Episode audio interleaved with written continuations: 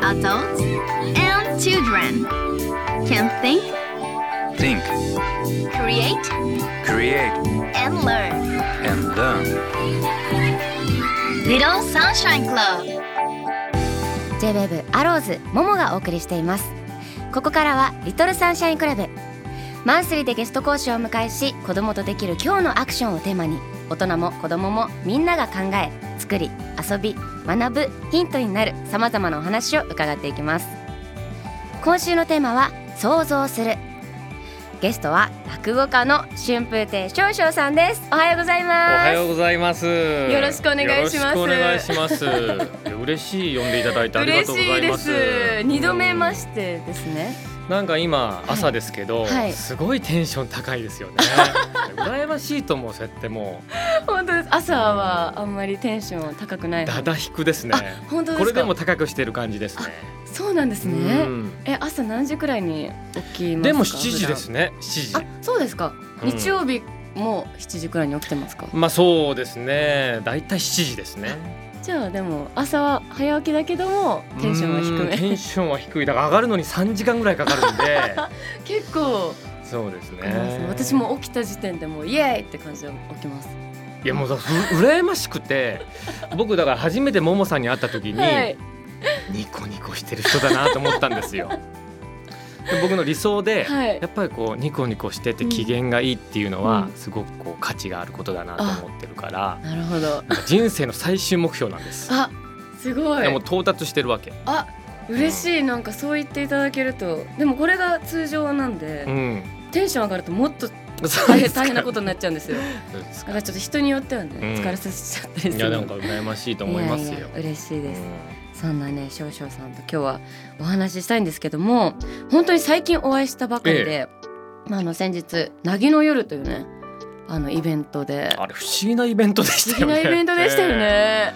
私ももうここえでも1年は経ったのかえ。な、なんかこうなぎっていうあのー怪談話じゃないけれども生きている中で起こった不思議な出来事みたいなちょっとなんか、あれって思う出来事をあの話すみたいなねちょっと小話っていうかそういうのをお話ししているイベントであの共演者というか私はお話聞く側としてステージに立たせても、たた立つというか、まあ、座ってたんですけどね。あのご一緒させていただいて。でそれで私はもう初めて落語というものにあのそ出会ったこでねというか、私落語やらせていただいて。んですよ、えしっかえりうん。見させていただいて、もうすっかり魅了されてえとんでもない人に出会ってしまったと思ってそうこからもう本当にあのすぐにこの番組の ねスタッフさんにえ絶対ゲストでお願いしたいあ本当ですか？嬉しい。ありがとうございます。連絡してくださいって言って私からもうラブコールさせていただいた形で今日は来ていただきました。いやありがたいですよ。ありがとうございます。そんな春風亭少々さんは商店でもおなじみもおなじみの春風亭昇太さんのお弟子さんというわけで。そうですね、えっ、とまあ落語家ってうん。まあなんていうのかな階級があってうん。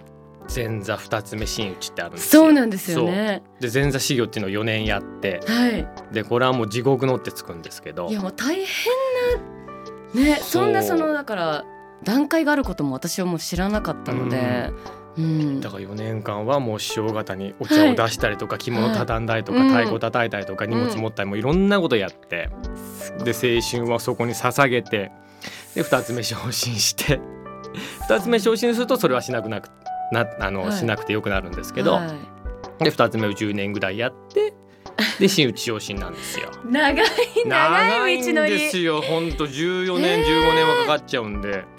すごいですね。でもそなぜ落語家になろうって思ったんですか？えーっと、まあ、大学の時に落語研究会入ってて、はい。で、まあ、就職するって時に、うんまあ、一応就職活動ちょっとやってみたんですけど、うんあんまり面白いなと思うのがなくてはい。それでやっぱりちょっと考えてお笑いみたいなことやりたいなって思った時に、まあ、お笑いもいろいろあるじゃないですか、うん漫才とかコントとか、うん。まあ一人コントとか。まあわかんない、うんあるけどまあちょっとやったことないしやっぱりもう落語しかないかなみたいな、ん。そういう感じなんですよ。その学生の時に落語に出会ったそのきっかけっていうのは何かあったんですか、最初はもう、テニスサークルに入ろうと思ってて。う、ん。で いろんなサークルのチラシもらってたんですよね。でどうしようかなと思ったけれどもやっぱりこうなかなか自分からサークルに飛び込むってことはできなくて、うんはい、でぼんやりしてた時に落研の先輩から声かけられて、うん。ちょっと今度お花見あるから来ないなんて言われて、うん。その新刊コンパですよね。はい。で行ってでまあ先輩たちよく知ってくれていで最初はあんまり落語やる感じ出さなかったんですよね。はい、あなんかただ楽しうんい、うん。なんかご飯食べたり、うんうん。カラオケ行ったりして、和気あい遊ぶあいと。そういう感じなんだとか思って、うんうん。まあ、入ったらもういきなり落語やらされて、うん。それでもう毎日毎日その落語の稽古をやるんですよ。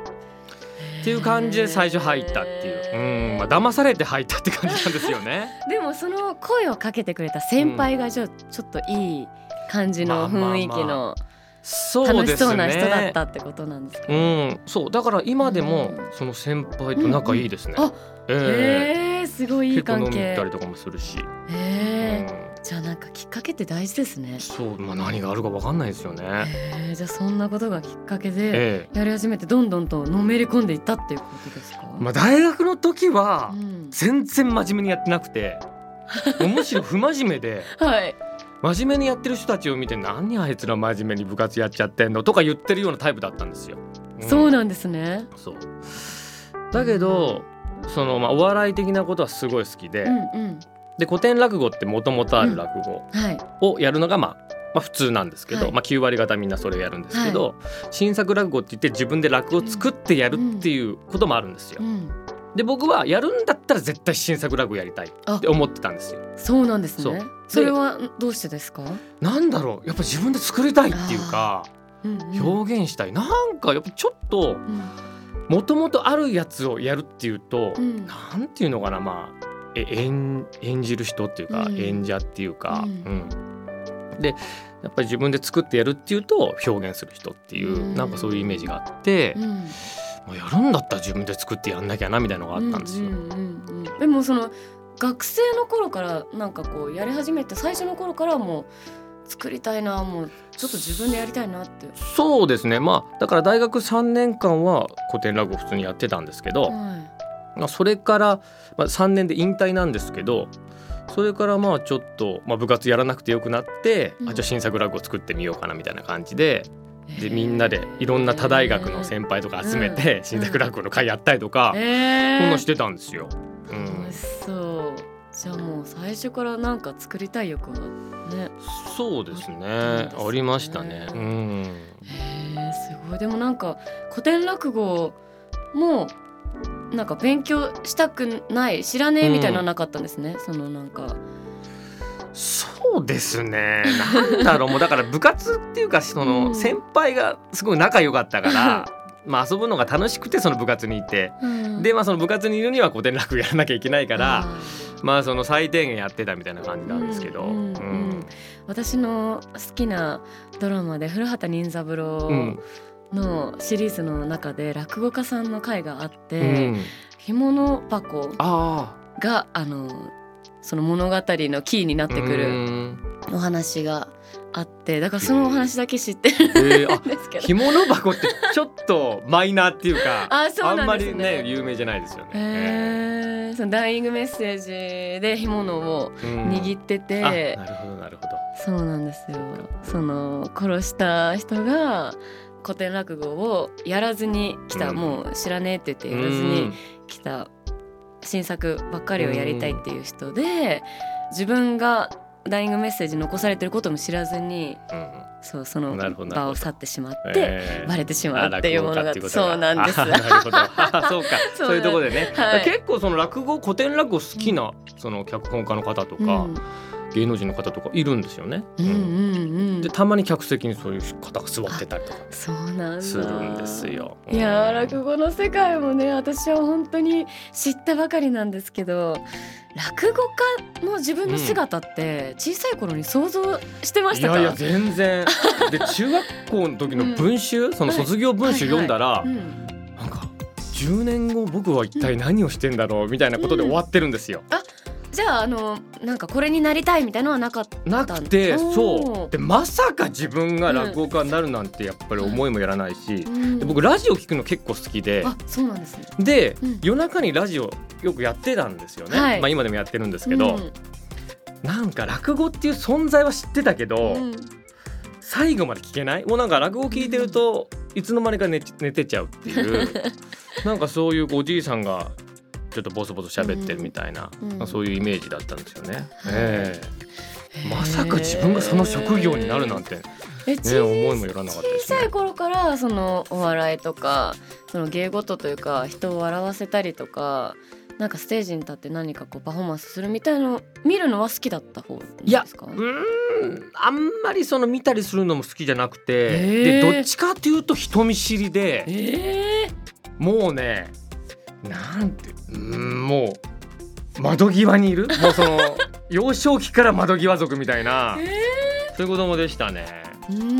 幼稚園の時にそまたそれが 卒業文集みたいなのがあって、うんうんうんでその時にあの、まあ、自分の似顔絵を描いて、はい。で好きな食べ物とうんうん。か好きな遊びとかを、うん。まあ、いろいろ書くんですよね。で一番最後のところに好きなお友達っていうのを書く欄があって、で私あのーなんだろうクラス全員の名前書いたんですよ。でなんでかっていうとその誰それ君がもしも僕が書かなかったら、あうーん書いてくれなかったっていうふうにちょっと悲しむんじゃないかなと思って、うん。みんなの名前書いてあげようと思って書いたんですよ。うん。でいざその文集渡されて、うん。他のお友達のところ見たら誰も僕の名前を書いてくれてなかったんです。でやっぱショックで。その欄もすごいですね確かに 今思えばね。今思えばね。その書かれないっていう可能性を考慮されてないっていう。それで今だったらなさそう。ねはい。それを持ってか家にこう持って帰る途中でこれを見たらお母さんが悲しむと思って、あのドブの側溝にそれを捨てて帰ったんですよ。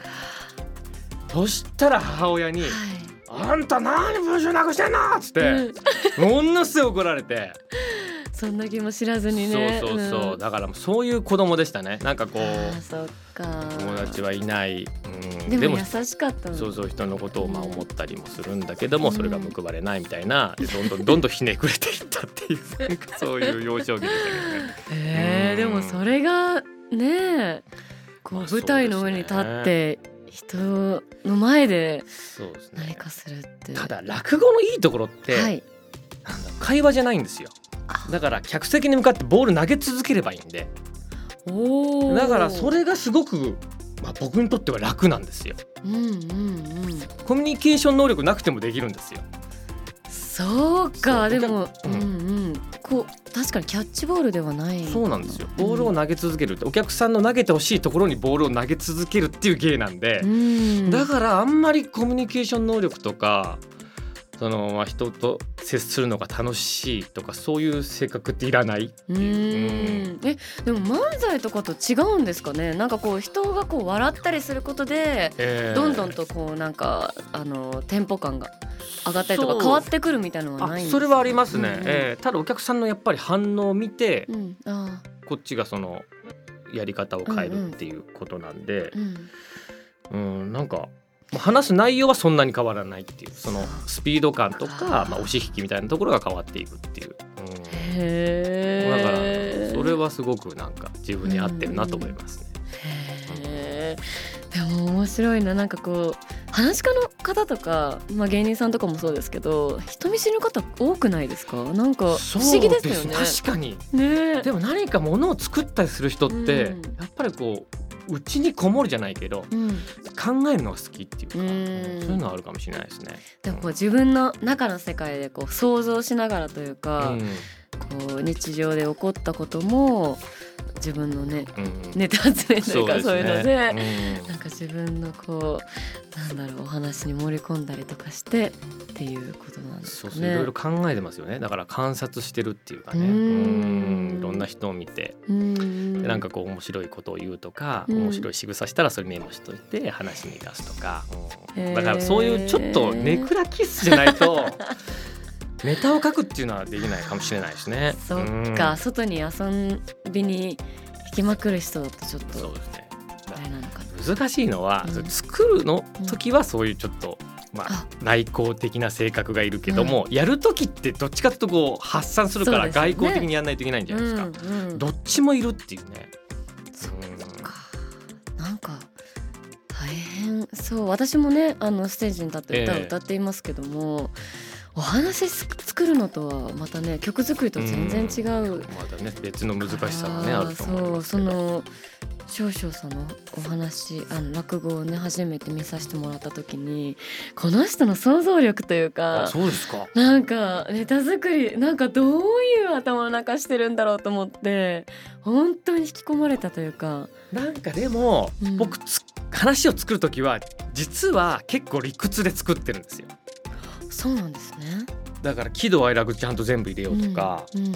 あとここちょっと早めにこう早口でいくからここはゆっくりでいくシーンを作ろうとか、うーん。じゃあこうあの一つのお話を作る時に結構時間をかけてじっくりと練りながら、そうですね。直しながら、じっくり作りますね。えー、どのくらいの時間かけて作られるうんですか、でもまあ1ヶ月あれば作って覚えてやるまでいけるっていう感じですかね。まあ、あとまあ3週間ぐらいでいけるかな。へーでも考えて考えて作ってるそうですね。ありがとうございますリトルサンシャインクラブ今週は想像するをテーマに落語家の春風亭少々さんにお話を伺いましたありがとうございまありがしたとうございました。なんか話足りないですね。話足りないですよ。でももっといっぱいある来週もありますよ。そうか来週もあるんだ。はい。来週もさせていただきます。はい、来週のテーマは学ぶ。引き続き春風亭少々さんにお話を伺います